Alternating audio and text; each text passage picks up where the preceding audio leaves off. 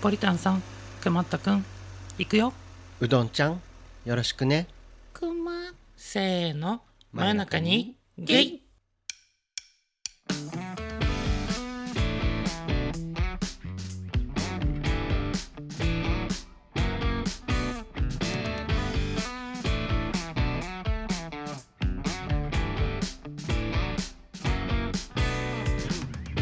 はい皆さんお世話になっております真夜中にゲイですこのポッドキャストは東京在住ほのぼの系お兄さんゲイカップル2人がどちらかが死んでも悲しくならないように真夜中にこっそりと会話をしている番組ですついにフルサイズ一眼カメラを買ってしまったうどんと柔術の師匠に選択をさせてしまったポリタンの提供でお送りしますお送りします今年の最後の配信となりますはい2023最終回です最終回ですはいはいあの週に配信をしてきましたがはい2023年も終わりますね、もうねついに今年が終わってしまいますねはい今年も最後の、ね、収録ともなりますがはい年の瀬皆さんいかがお過ごしでしょうかいかがお過ごしでしょうかそんな中僕はですねはいあの12月の半ば、うんポッドキャストウィークエンドの、そうねえっと、2日前かな、ほんとそんぐらいだったうんうん僕があの忙しい忙しい言うていたうん年末調整うんを終えて終えてなんとかなんとか12月のお仕事繁忙期をうんなんとかなんとかポッドキャストウィークエンドまでに間に合わせて、そうねうんでちゃんと余裕を持って前の日もね休んでねっていうような過密スケジュールをこなしはいいろいろなためにためまくったストレス、うん欲あとは今後の願望などうんうんいろんな無造無造の気持ちをはいある一点のものに集中させて一点のものにクレジットカードを差し出し差し出して買ってしまいました買ってしまいました何を買ったんでしょ一眼カメラ うまあ最初に言ってるけどね一眼レフじゃないようんレフがもうないからうん一眼カメラああねそれさちょっと知りたかったんだけどはいなんでレフはなくなったの重いから、そういう理由なんだうん、今まで一眼レフってさ、うんあの一カメラの中に鏡が入ってて、うんうんそれで反射してうんあのファインダーってとこで見たりとうか、んあのセンサーに写真を送ってたんだけどうも、んまあ重いしうんファインダーも液晶でいいよねってなってきあてーでなんかそれがあるとねすごい重くなるのあーレフ一眼レフだとそうしかもその部分の空間も必要だからうん大きくなっちゃうのねカメラがうー、んもう取っ払っちゃうよってほうほうほいうう動きが10年ちょっとぐらい前からあっあてもう10年経つんだうんうーんでもついにねあのキャノンとかニコンでさえもうん一眼レフカメラの製造をほぼほぼ終えてきてあーじゃあ今はミラーレスっていうのをそうそのミラー鏡がないうんレフがないうんミラーレス一眼っていうのが変わうーっんているんですけどはい僕がまあね今まで7年前に買ったのが最後でうんミラーレスカメラはねうんうんでちょっとさ自分の中でもこう写真の画質がうん iPhone が伸びてきてて、そうねううんんあれなんかもう一眼持ち歩くほどじゃないのかもしれない、うんうん、もちろんカメラの方がいいんだよ画質はああけどなんか、うん、iPhone でもいいかもって思って手を抜いてきたのまあそこそこねいいのは取れてたからねでもついにうんフルサイズ一眼っていうねうんかなりいいカメラを買うっんて、いいカメラいい値段もするんいいです値よ段もする、うんうんまあ、貯蓄したお金を、ね、切り崩して削してこれからの僕はもう一回カメラをやりたいと。はいうん、っていうのも僕カメラで賞を取ったことが何回かあって、うんうん、言ったっけこの話。そうねあの最初の方の自己紹介でも結構だかも言ねってたよううんん、あの社内コンテストとか、うんあのそういうなんかいろんなコンテストに写真出してたことがあってうん結構最優秀賞とか取ったこともあって、うんうん、すごいでしょ、 すごいようんうんでまああのまあ得意というかね好きなのよねうんうん写真撮ってる自分とか、うんあとは写真で切り抜いたこの世界うんとかあとこう街歩いてるとあの普段歩く目線ってこう道を見るんだよね道とか、あの風景とかを見ると思うんだけどうん写真をやってるとなんかねどこに作品が落ちてるんだろうみたいなうーんそういう目線でそうだからなんか、あ一緒の道歩いててもね違う目線で見れてるわけうんうんそういうなんか新しい世界をこううん見れてる感うんうんがすごく好きうんでそれを今後はちゃんと切り取っていこうとうん、うん来年やっていこうと、うんうん、思ってますはいはいということで買いました、はい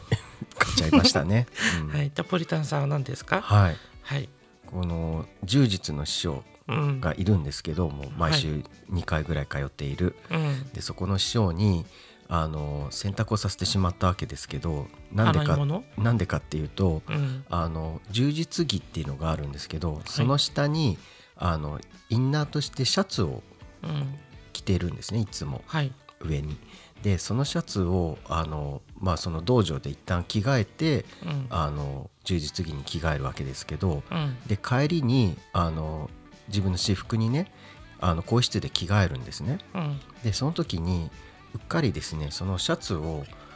置き忘れてしまったんですようーんで置き忘れて家に帰って初めて置き忘れたことに気づいてうん慌てて師匠に連絡したんですねうんあのシャツひょっとして忘れてしまったかもしれないんですけどって言ったらうんうん今洗濯してるって帰ってきてうんああって言ってすいませんって言って謝ってはいはい、この間回収してきました。それ年の瀬に話す 内容よくない別に。うんまあ別になんか特別会にするわけでもないけど あ、そうそうそうそう。なんか2023年最後の話にしていいの、それうん、普通に、あー普通でいこうかなと思って、あ普通以下かもしれないけどね いいんじゃいないですか。あなたがしっかり喋ったから、はいいはいつも僕頼みなんですねそんなことないよ。はいはい、ということでというこんな感じでゆるりとはい、始めていきたいと思いま進すけれめてどいくも前に、はいじゃあ乾杯をはい今年最後のですね、そうですしねていきましょはいで今日皆さんもねう。うんあ、の聞いてる方はあの12月3031日うん、もしくはもう年明けてる方もいるんですけれどもそうですね。あの明けない夜はないってよく言うじゃないですかことわざっていうか言葉でんやまない雨はないじゃない。みたいなものはい、明けない夜はない、はまいあ、必ず明日も来ますよみたいな、はい、はでもそんなこともない人もいます今日で寿命が尽きる方もいるかと思いい。なまんす、てこと。なので今1秒を実施に行きましょはい。うということで時計を見ながら、うんせーの真夜中にゲイ。なんで早口。置いてけぼりにしたいからうん、はい、合わせる気がないんでしょうね僕うんはいということでポリタン さん大丈夫。 今日のお酒いきはなり何です かあ今日のお酒ではないです。はいお飲み物ですねはい、今日のお飲み物は、はいえーカルピスソーダマスカット味を作りました。はい、夏に買ったマスカットのカルピスが希釈液がね、残っていたので、そうもうすぐあの賞味期限切れそうだったので、ね、年の瀬に飲むものこれ いいのお酒とかの方が良かったけどまあいいか、あー甘酒でもよかったもんね。うん、でもめ、うん、でもこのカルピス美味しいもんね美味しいよね。ううんん。ということで、ということで、はいうん、えっと、今年の漢字、うん、あのー決まりましたね、決まりましたうね。ん、国民投票によって決まったそうなんですけれうども、ん、まあ、皆さんご存知の方も多いと思うんですけれど、はえっと、1位は税金の税です、い。ね、せちがらーと思った。なんか気持ち悪いよね税金の税がなんかね1位って、日本の今年の漢字が税って。うんそこまで着手しゃ搾搾搾取する すんごい噛んだ何搾取すると思ってね、はいうん、でも他はねなんか戦争の戦とかうん争いとかっていう感じも増えてきましたね、うん、あとお金関係金とか入ってるよ、金か、うんやっぱり金ねとかやっぱ増税の増増えるの字あーまあ今年不景気でしたからね、うんなんか気持ち悪い感じがいっぱい入ってるね、まあ 気持ち悪いって言ったら感じに失礼なんですけでどもそうねまあそれだけちょっと負担が多かったってことじゃないですか、今年は、なんかいつもだとさこうちょっとこう動きがあるようなさ、うん躍動感のある感じがこうんうなんかランクインする気がするけどうん、なんか今回はちょっと不穏な空気があるようなそうね2023年はそういう年だったってことでしょうねそうねうん2025年地球の滅亡の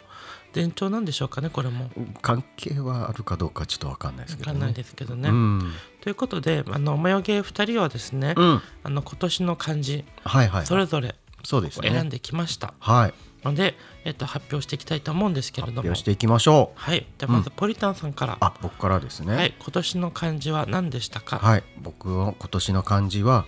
挑むと書いて蝶ですあ蝶っていうものね井戸でいいんじゃない井戸って止めちゃうとなんかわかんなくなるじゃない、はあうん、じゃあなんでですかはいあの今年の僕はまあまあちょっといろんなことに挑んできたなっていうのがあってうんあの実はその前にもちょっと話したかもしれないですけどうん今年の初めに今働いている会社でうん結構大規模なリストラがあったんですね、はいうん、それで結構な同僚がいなくなってしまって、うんでそうするとやっぱりちょっと今の会社に対する不信感うんとかそういうのもあったりして結構なモチベーションが下がって、うんまあ、うどんちゃんにもちょっと話したけどもうやめようかなとかうん結構転職しちゃおうかなとかってねうん結構その今の会社での身体にだいぶ迷いが出てたんですよね。はいでそれでもう本当に もうやめようかなって結構転職活動もねし始めようかなみたいになってた時に、うんまあ、あの台湾駐在ゲイリーマンの独り言独身の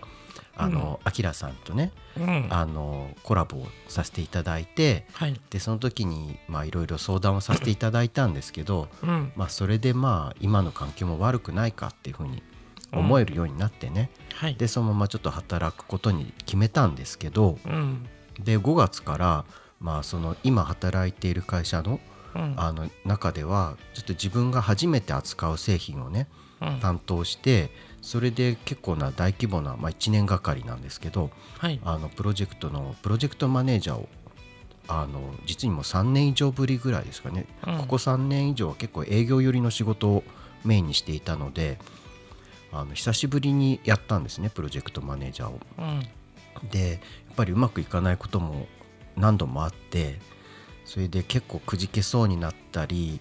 もう落ち込んでうつ気味になりそうになったりうんそういったことも何回も実はあったんですけど、うんまあそのたんびにが周りの人たちに助けてもらってはいでなんとか半年以上ここまで来れたので、まあ、うん自分の中ではいろんなことにちょっと挑んできた1年だったなと思ったわけです。うんうん、あとは今とここで終わらしたのあそうなんだ仕事に挑んだってことね、仕事に挑んだああ他に挑んだことはないんですか他に挑んだことはあるけど うん僕は今日ここまでにしたかったのあそうなんですねはいうん、頑張ったんですね頑張った んですよ本当になんかうん心がない、まあでも毎日夜遅くまでね働いてましたもんねうん、うんまあ頑張ったんでしょ頑張りましたよ僕なりに、ううんうんえ、なんか他になんか候補の感じとかないんですか他にうん挑む以外であの今年の,、うんあの抱負にうんあの今年の1月1日かなはいに配信したところでも言ったんですけどあのテーマを続けるっていううんことにしていたので、うん続けるっていう感じも実は考えたのね、うんうん、でも結局まあ達成はしたからなんかそれだと普通かなと思ってうーんやめました、うん今年やめたものはなかったんですか今年やめたものうんなんだろう続かなかったものなかったんだよねそういうのなかったうんうーんあそうかうんなんかポリタンさん飽き性なイメージがあるからそうだからさ、うんそう1月1日にもあなたにそう言われたんだけど、うん僕は今年のテーマ続けるっていうことにしたからうんあの飽きてやめるってことはなかったですねうんうんまあ秋にはあのビッグカメラポリタンさんも買いましたもんねああポケオズ DJI のオズモポケット3ねまあカメラね、うん、もうまだね使ってますからね使ってますよ使わせないといけないと僕もなんか何なの使命感を持ってああいますそう持ってきはたとか、ねあのここカメラ使った方がいいんじゃないとか、いうんうん、なんか 何なの宝の持ち腐れにならないようにああ使う使うねうんだからあのポリタンさんはビデオカメラうん僕はあの写真撮るカメラ、うん二大体制ではい街ってかければうんなんかなんか ねなんかなんかね ってなんか何思い出としてああ映一本の像動もね画とかもねうんなんか作れたらいいよねとか思ってますよそうだねね。なんかいずれはね Vlog みたいなものもね、作れたらいいよね。そう、うんマヨゲーの YouTube さ、うんうだんってなんかコラボ番組しかやってないじゃん、コラボ番組ばっかりではないけど動ね画あと何土いじり土いじりとあとクッキングキングうん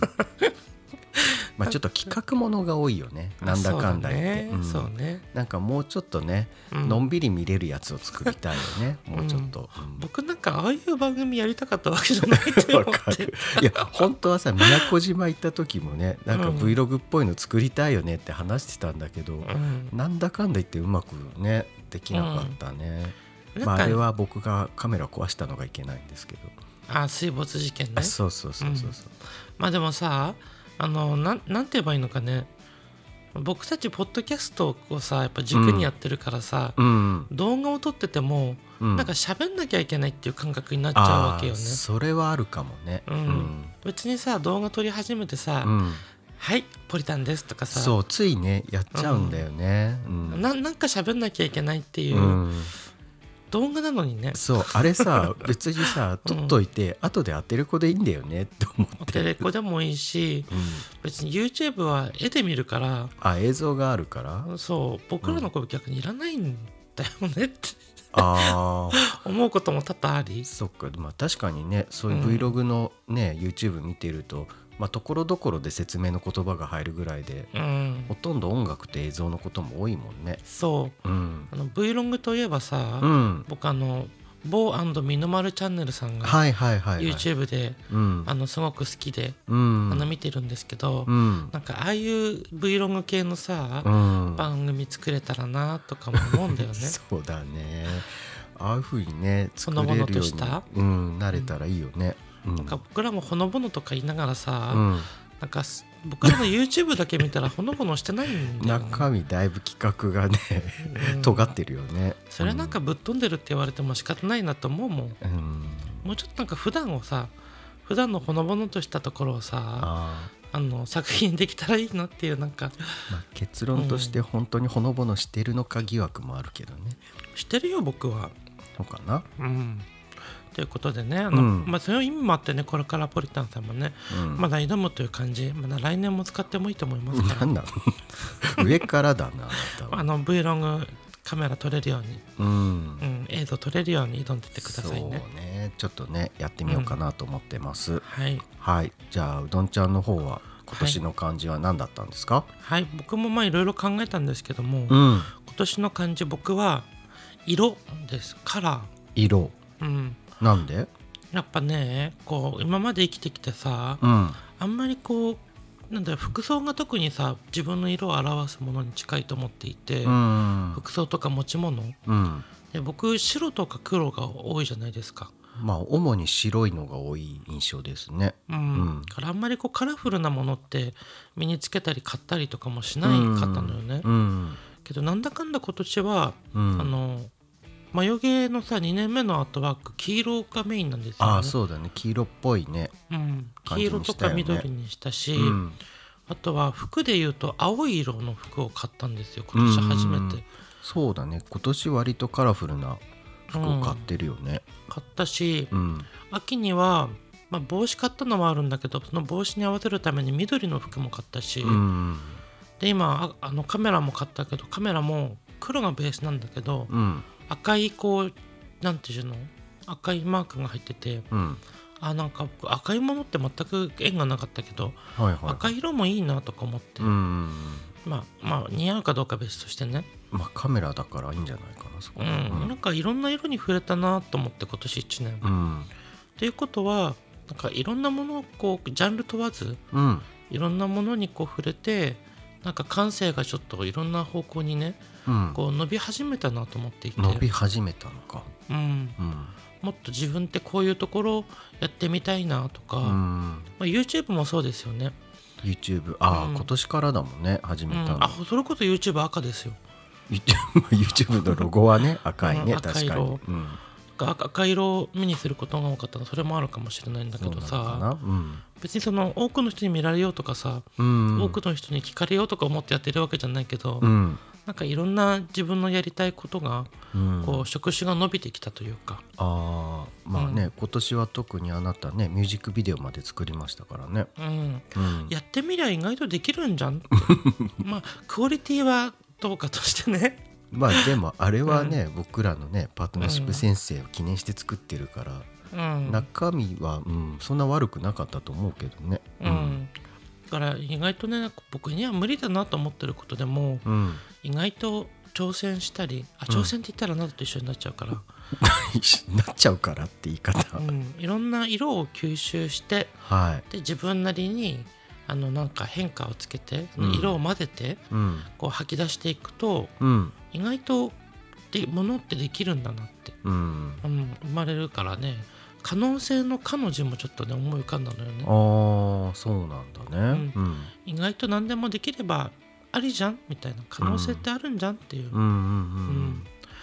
30半ば過ぎてからさうんこう限界っていううん言葉が出てきて、あもうもううんああもうこれが僕の限界かもしれない割と早かったんだね早い早い早い、うん諦めが早いから僕し、諦めないでうん、いや諦めることも大事よいやもちろん大事なんだけど、ううんん執着しないって意味ではねそうなんだけど、うん早々に諦めなくてもいいかなと思っ僕てほら常に流動的でいたいからうんあの縛られることが大嫌いなわけあこうじゃなきゃいけないとかあさ、はあうん、大嫌いなわけ、そうなのかうな、ん、常に新しい自分にいたいから、うーんいやーねなんかクリエイティブな人っぽい発言したね今 ねおこがましいそうなんだうんまあでもなんか僕の最初の頃のうどんちゃんの印象はどっちかというとその真逆というかうんなんかあまりこう今までと違うことはしたくないとかあそうねなんかそういう印象の方が強かったけど、うんまあ少しずつ変わってきたんですかね、んそうねもう人生の折り返しを過ぎたんだろうねきっと早いんだよだからまだ まあもうちょろそろそろかもしれないけどうんだってなんかあるじゃないこう人生いろんな人さうん年配の方を見ていて、うんあの頃が一番楽しかったとかさあーあの頃が一番働けてたなとか才能があったなって、はいはいやっぱそこって人生の折り返しを過ぎたっていう証拠でもあると思まっあ、ていて、そういうことを考え出したらそうなのかもね。うんうんまあ、半分過ぎたらうんまた新しい半分の道が残ってるから、うんリ再スタートうんうんうんそっからがまた面白い人生でもあるじゃないですかそうなのかな。ううんんちゃんと自分の限界を知ってうんであのできることの範囲とかでできないことがあるからあのまた新しい分野でちょっと伸ばしていこうとかうんうさ、んなんかそういうちょっと俯瞰的というか客観的な目線でうん物事を考えるっていう意味では人生の折り返しっていうタイミングを自分で見定めるっていうのはね、僕はすごく大事だなと思っていて、うん大事だとは思うんだけど、うんもうちょっと先でもいいかもなって思うかなう。ん、しょうがないじゃんそう感じたんだから まはいはいはい。ひょっとしたらもうちょっと先でさらにそれを感じる時が来あるかもね。来るかもしれないけどね、うんうんでも一種のねこう諦めという概念もすごく大事だから、うんうん、諦めて次に行くっていう、う。うんん、僕そういう人、そうなっていくのかな。うんうんだからこの前のポッドキャストウィークエンドもさ、うんあ。のまあ悔いが残ってたわけよ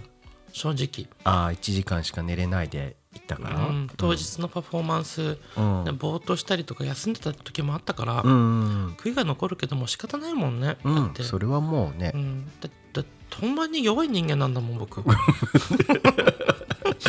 まあでもそれでもねちゃんと倒れず最後までやれたから、うん、うん無駄に張り切りすぎちゃうしさ、うん無駄にサービス精神強くなりすぎたりさ、うん、普通の自分じゃいられないん普通の自分じゃいられない病気だよねもうね、まあ若干ね、うんうん、それは僕も感じてるから大丈夫うんうんそういう意味ではもうなんかとことんダメだった僕がみ んなを見てくれたわけじゃ ないそうかあなとうどんちゃん大丈夫なのかなこの人みたいに思われたと思うわけよ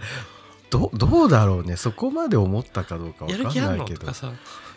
えー、そうかな、うんそれわかんなはいけどそれなりに頑張れてたんじゃない、うんまあでもそれも一種の諦めですよあもうダメだ僕と思って 当日の朝もっともああーダメだこれってフラフラするって、死にねそうとか思エいなナがジーらドリンク2本もね飲んで最終的にはあの日4本まで飲んだよえそんな飲んでたの結局飲み会の前にも飲んだしあらら打ち上げのねえ気づかなかったそれは、レッドブル2本目ぐらいからすごい聞き始めて、うんあの黒柴さんが僕が最初1本目買ってきて、うん黒柴さんが飲むって言って2本目くれて、うん、 2本目飲んだあたりからなんかエネルギー満ち満そちうてだきたよもんねねなんか2本目からちょっと元気になってたよね、うんうんで夕方ぐらいからちょっと意識がえそこクリアにでなってきた補充してたのまさかのあしてたしてた知らなかった僕2本目まではね、うん把握してたんだけどまさかそれ以上飲んでるとは、うん、だって飲んでた、そっか、うん、それでなんとか一日なりきりましたけどだいぶドーピングしてたんだね 知らないとドころーでピングそうねレッドブルは効く気がするねあーなるほど翼は生えなかったけど、そうね飛んでかなくてよかったですうんうんまあ、こんな感じでね、うん今年の漢字を紹介してきましたがはいポリタンさんは「挑む」という感じですね、うん僕は「色」という感じうん感じですね、はいだけども別になんかそれでどうこうってわけじゃないんですけどまあ別にどうこうするために話したわけじゃないからいいんじゃないのそうですね、うんまあ皆さんもなんか今年1年の漢字ああね振り返ってねうん一文字に表してみるのもいいかもしれないですね、まあ1文字じゃなくても3文字でもいいしねうん、 まあそうなんだけど今年を表現するって意味ではねは面白いことかもしれませんねいそうですね、まあ、なんで3文字なのかわかんないけどはい真夜中にゲイ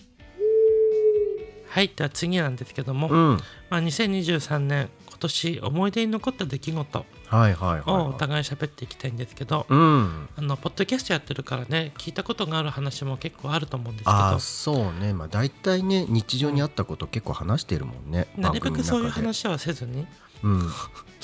あかぶらないようそうになるべく被らないようになかなかハードル上げてきますねいきなり、うんんおっしゃっていただけたらと思うんですけどはあ1個ずついきましょうかはいわかりました、はいじゃあポリタンさん何ですか僕はやっぱりうん今年はうどんちゃんと一緒に宮古島に行けたことかなとは思ってますねはい、うんまあ僕もそこは一緒ですねうんはいじゃあ被らない話 をポッドキャストでなんか滑らない話みたいな感じになって急になんか喋りにくくなるんだけど、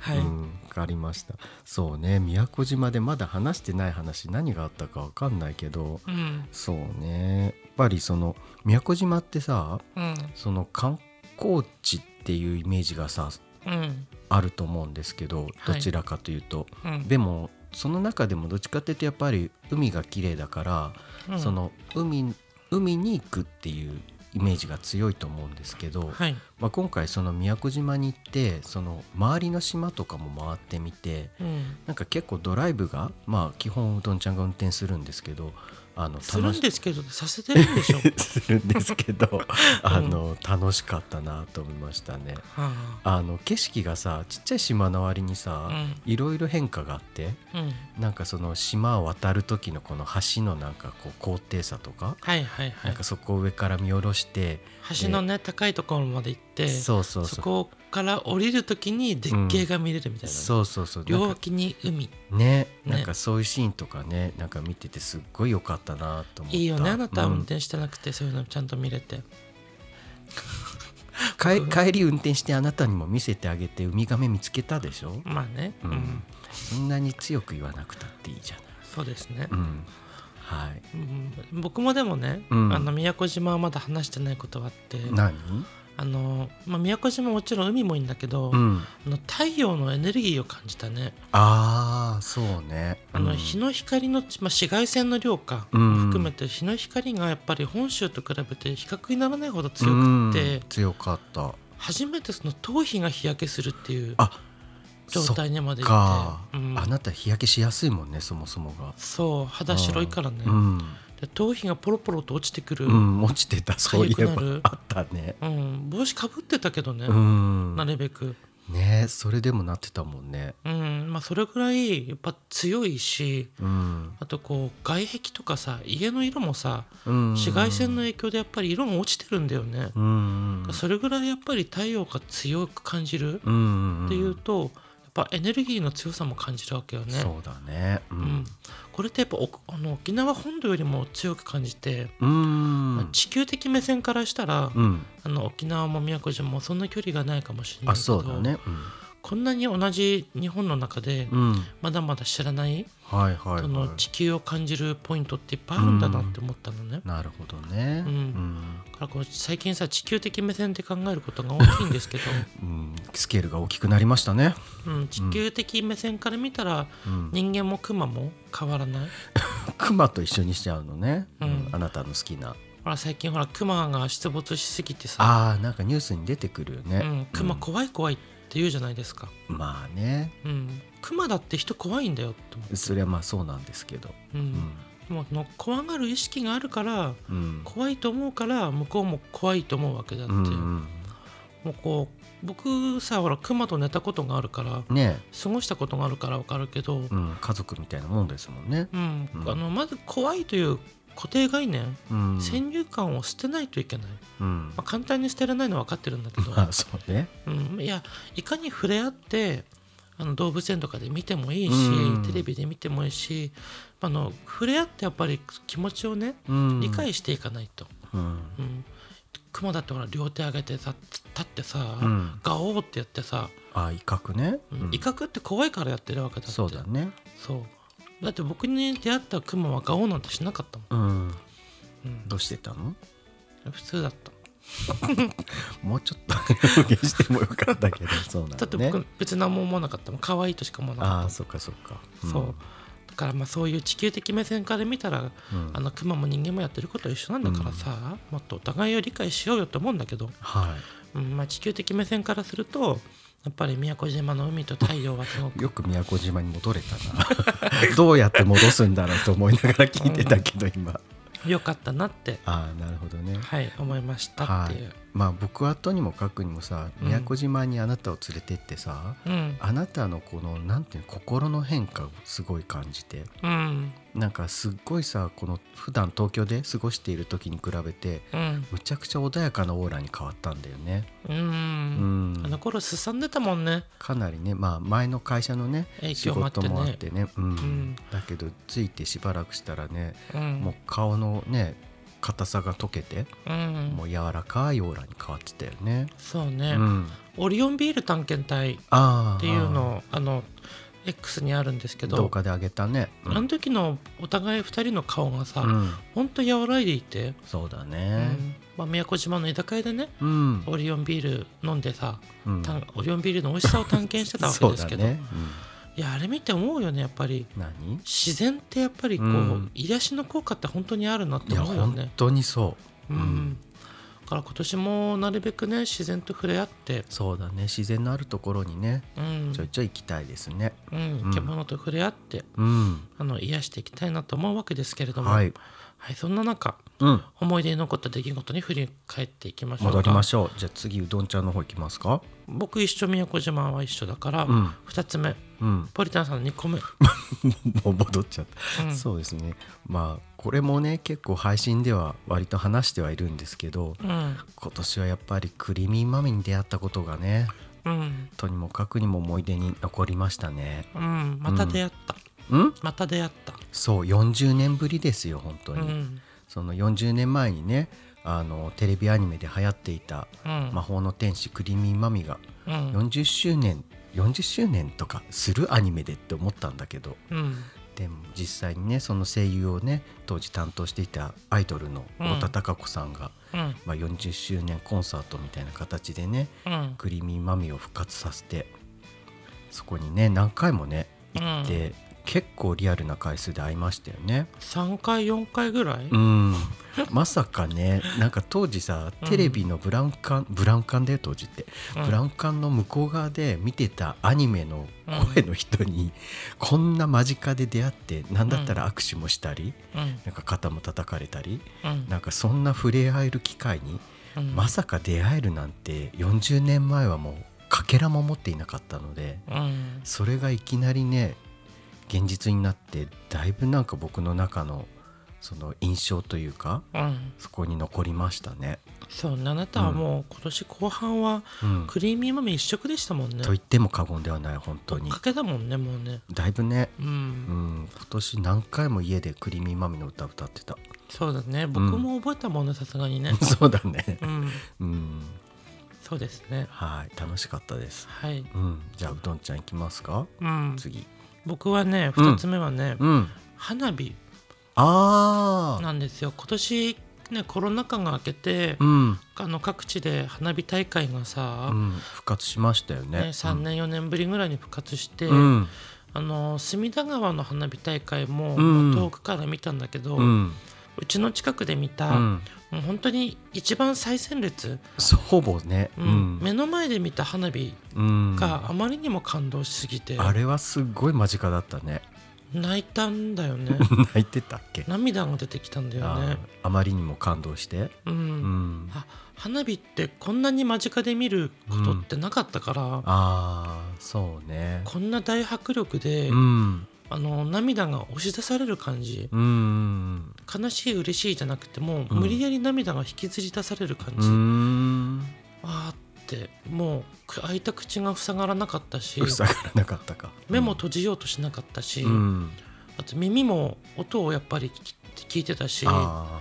あんか五感全部でーうん花火を感じれたっそうだねていうのが、うん多分、ね、世の中にいる人の中でもさ、うん目の前の最前列で花火を見ることってそうそうないと思うわけ。まあね予約してねうん席を取らないとなかなか難しいですからねうんなんかプチ小旅行とかさ、うんそのなんかセレブに会いましたとか、うんこう芸能人のコンサート行きましたライブ行きましたとうんか、ちょちょっと比にならないぐらいに、うんうんまあ感動する時間というか、うんうんこう凝縮された美しさうん芸術、芸術うん、っていうのを、ね、花火に感じたのはね、うん人生初めてですね。ああそれは良かったですううーんんうーん伝わんないけど ちょっとねあの言葉だけだとねやっぱり言葉あの映像美はね難しいかもしれない言葉とか写真とか映像でも多分伝わらないうんと思う人間の目で見た、そうだ肉眼で見たからこそっていうのもあるかもねうんうんそれはねちょっとまあ毎年見せたらなれるのかもしれないけどね、ああはいはいうん、でも今年1年のね うん365日うんのかつ24時間でかけていくとうん何千万時間うんの中の1時間だとしても、うんまあ、ベスト3にやっぱ入ってきますね。おーそっかそっか、うん、まあ、よかったよねあの花火は、うんというのが僕の2つ目でございました。はいじゃあ最後はいはい、今年を振り返って、うんブリタンさん、最後言いたいこと、うんなんでしょうか。やっぱりですねうん、私たちがパートナーシップ先生を結んだことですよ、はい、うん、そうなんですね。そ うなんで人事 まあいいんですけど通過点だから、別になんか。パートナーシップ先生を結んだこと自体は。僕別にそんなに思い入れもないかも。あーなんかあなたそう言いたいのはよくわかるんだけど違う違う、言いたいんじゃなくて、そう思ってる、別に。電子申請でピッてやっただけだし。うんまあ、いいいんですけどあのいつもそういうふうに言ってるかうん、ら、うんまあ、僕の中ではやっぱりさそこはさやっぱ年の違いもあるのかもしれないけど、うん、その僕の中では通過点というよりかは今までこう誰かと付き合ってうん、なんかそういうことをしようと思ったことがなかったんですよ。うん、うん、でそういうのなくてまあ多分それがなかったっていうのは、まあ、そういう制度がねそもそもなかったっていうのも大きかったけれどもうん、やっぱりなんかその何かを約束するうん、そういうことってやっぱり ちぎり。ちちぎり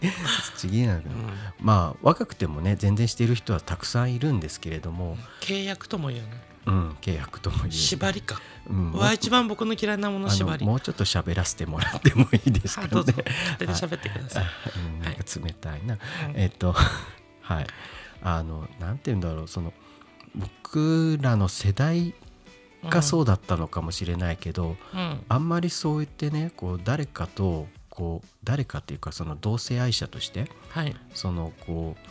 う結ばれるみたいなことってうんあまり現実感がなかったんですよはい。なんかそういったことがあまり許されない世の中だったというかうん。だから20代の時とかはあのもう隠さないと生きていけないみたいなはい。ものが強かったんですよねうん。でそれがまあ時代の流れとともにうん。なんか少しずつそういったものが世の中からまあ受け入れられてるって言ったらちょっとまだねそこまでにはいかないですけれども、なんかそういったことが徐々になんうんかそういう人たちがいるんだってことがうん少しずつこう世の中で知れ渡ってはいでパートナーシップ先生っていうものがうんあのまあねこの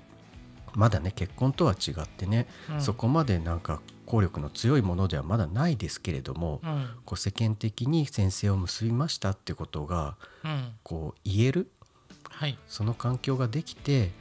でそれをまあ誓いたいなって思えるようになったってことはうんやっぱり僕の中では大きかったのねうどんちゃんの中ではまあ通過点だったかもしれないけれども、うんうん、だから僕はまあそれをまあ結びたいと思える人に出会えたことも良かったですけど、うんまあ、その人とちゃんと結べて僕は良かったと思ったんですね。うん純粋な気持ちですねうんなんいいことよ、なんか良くなかったう。ん、いやとてもいいことようん、うんなんかすごいバカにされた感じに聞こえたから。いや、うん別にはい。あのでもオカルト業界ではさはい。せーのゲイ。あでもそういうなんかねやっぱあの自分も若い頃はこうゲイでしててさうん。結婚なんかできなできないもんだと思ってたし、うん。なんか別に結婚したいとも思ってはいないけど、うん。なんか、うん、僕ほら結婚ってあんまりいいイメージがないから、ああ、わかりますよ。僕うもんそう、そうだったし。ううんまあね、お互いね、ん。うんあ。の家族に対して両親がうん。対してその結婚というものに引きずられうん。引っ張られ影響され、うんう。ん、歪んでいく人生を見ていいるいか家庭まあいろいろありますからねどこの家庭にも、らまあ、うん、儀式というか結婚制度っているとかも思うけど、うん子供作れればいいんじゃない ってうんじゃあ子供作らないゲイは何なんだって言われたら欠陥品だとも思うけどそうなのかな私僕自身がね、ううんん、まあ、でも僕は僕としてあの子を確立してんいいけばいいかなと思うからうん、なんかよく言いたいことが分からなくなったけど、そうなの、うんはいまあでもそれより僕はやっぱウェディングフォトの方ですね、ああ、うん先制した時にね記念で撮ったやつねうん、うんパートナーシップっていう肩書きはつけたけどうんなんだかんだ言ってあの2人の写真を誰かに撮って祝ってもらうってういうんのは単純に嬉しかったねあーあれはねすごい記念になったよねうんむちゃくちゃ撮ったもんねそうですねうんあでもそういうつながりで言ったらうんあの僕の3つ目はうんあの実はね意外かもしれないけどレインボープライド、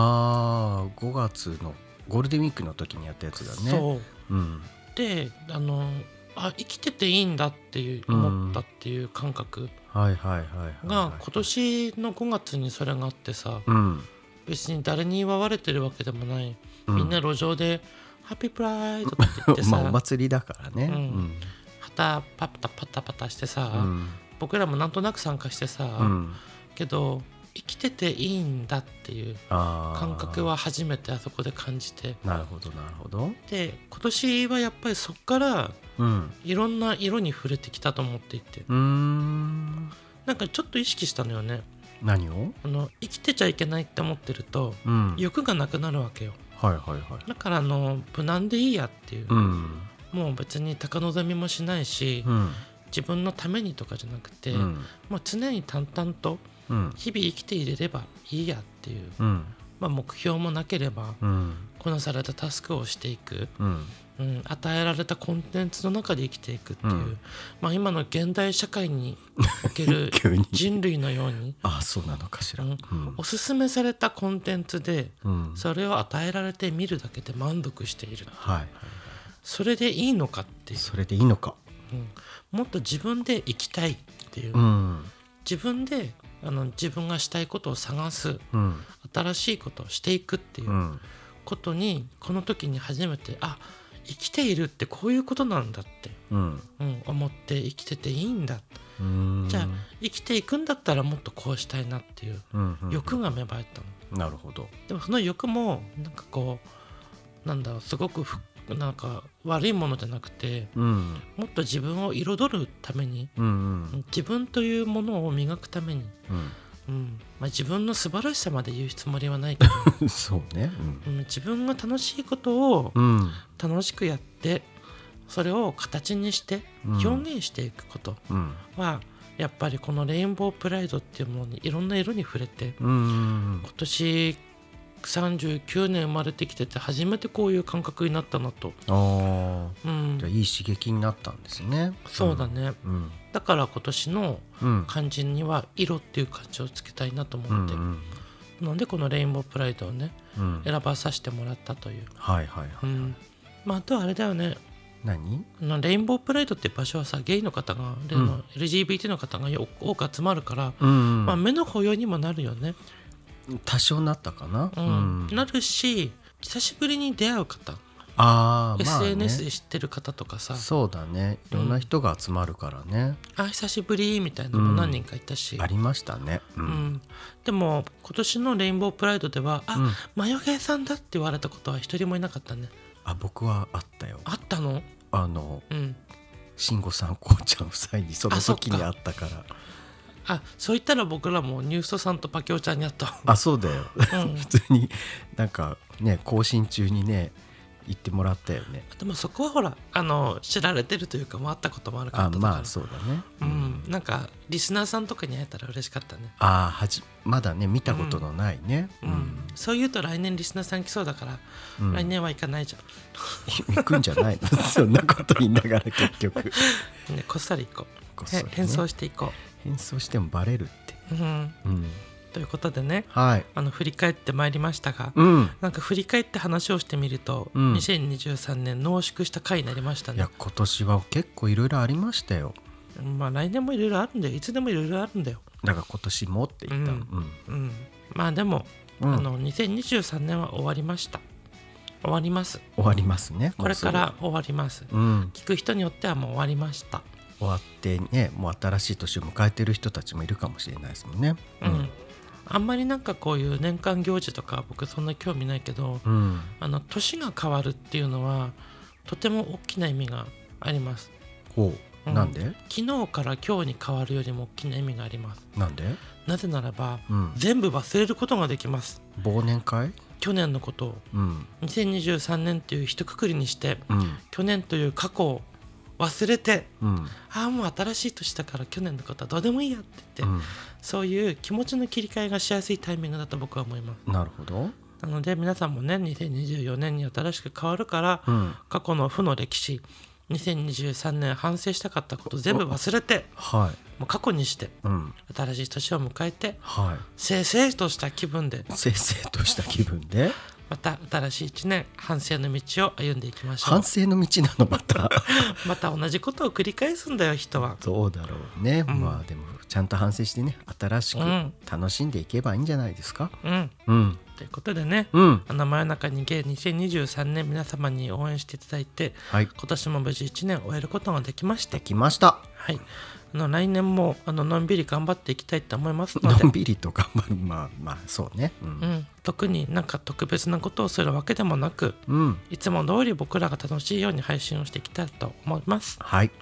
ということで「真夜中にゲイ」では皆様からの僕たち私たちに対するご意見ご要望を随時募集しておりま募す。集してます各種 SNS の DM やお便りフォーム「ハッシュタグひらがなまよげ」などでババンンババンン皆様の声を届けてもらえたらと思います1月のお便りテーマは「駆け出そう」です新しく始めてみたいこと変化をつけたいこと思い切ってやめてみたいこと新しいことに挑戦してみたい抱負などあればお便りいただければと思います今回も皆様の貴重なお耳のお時間をいただき本当にありがとうございました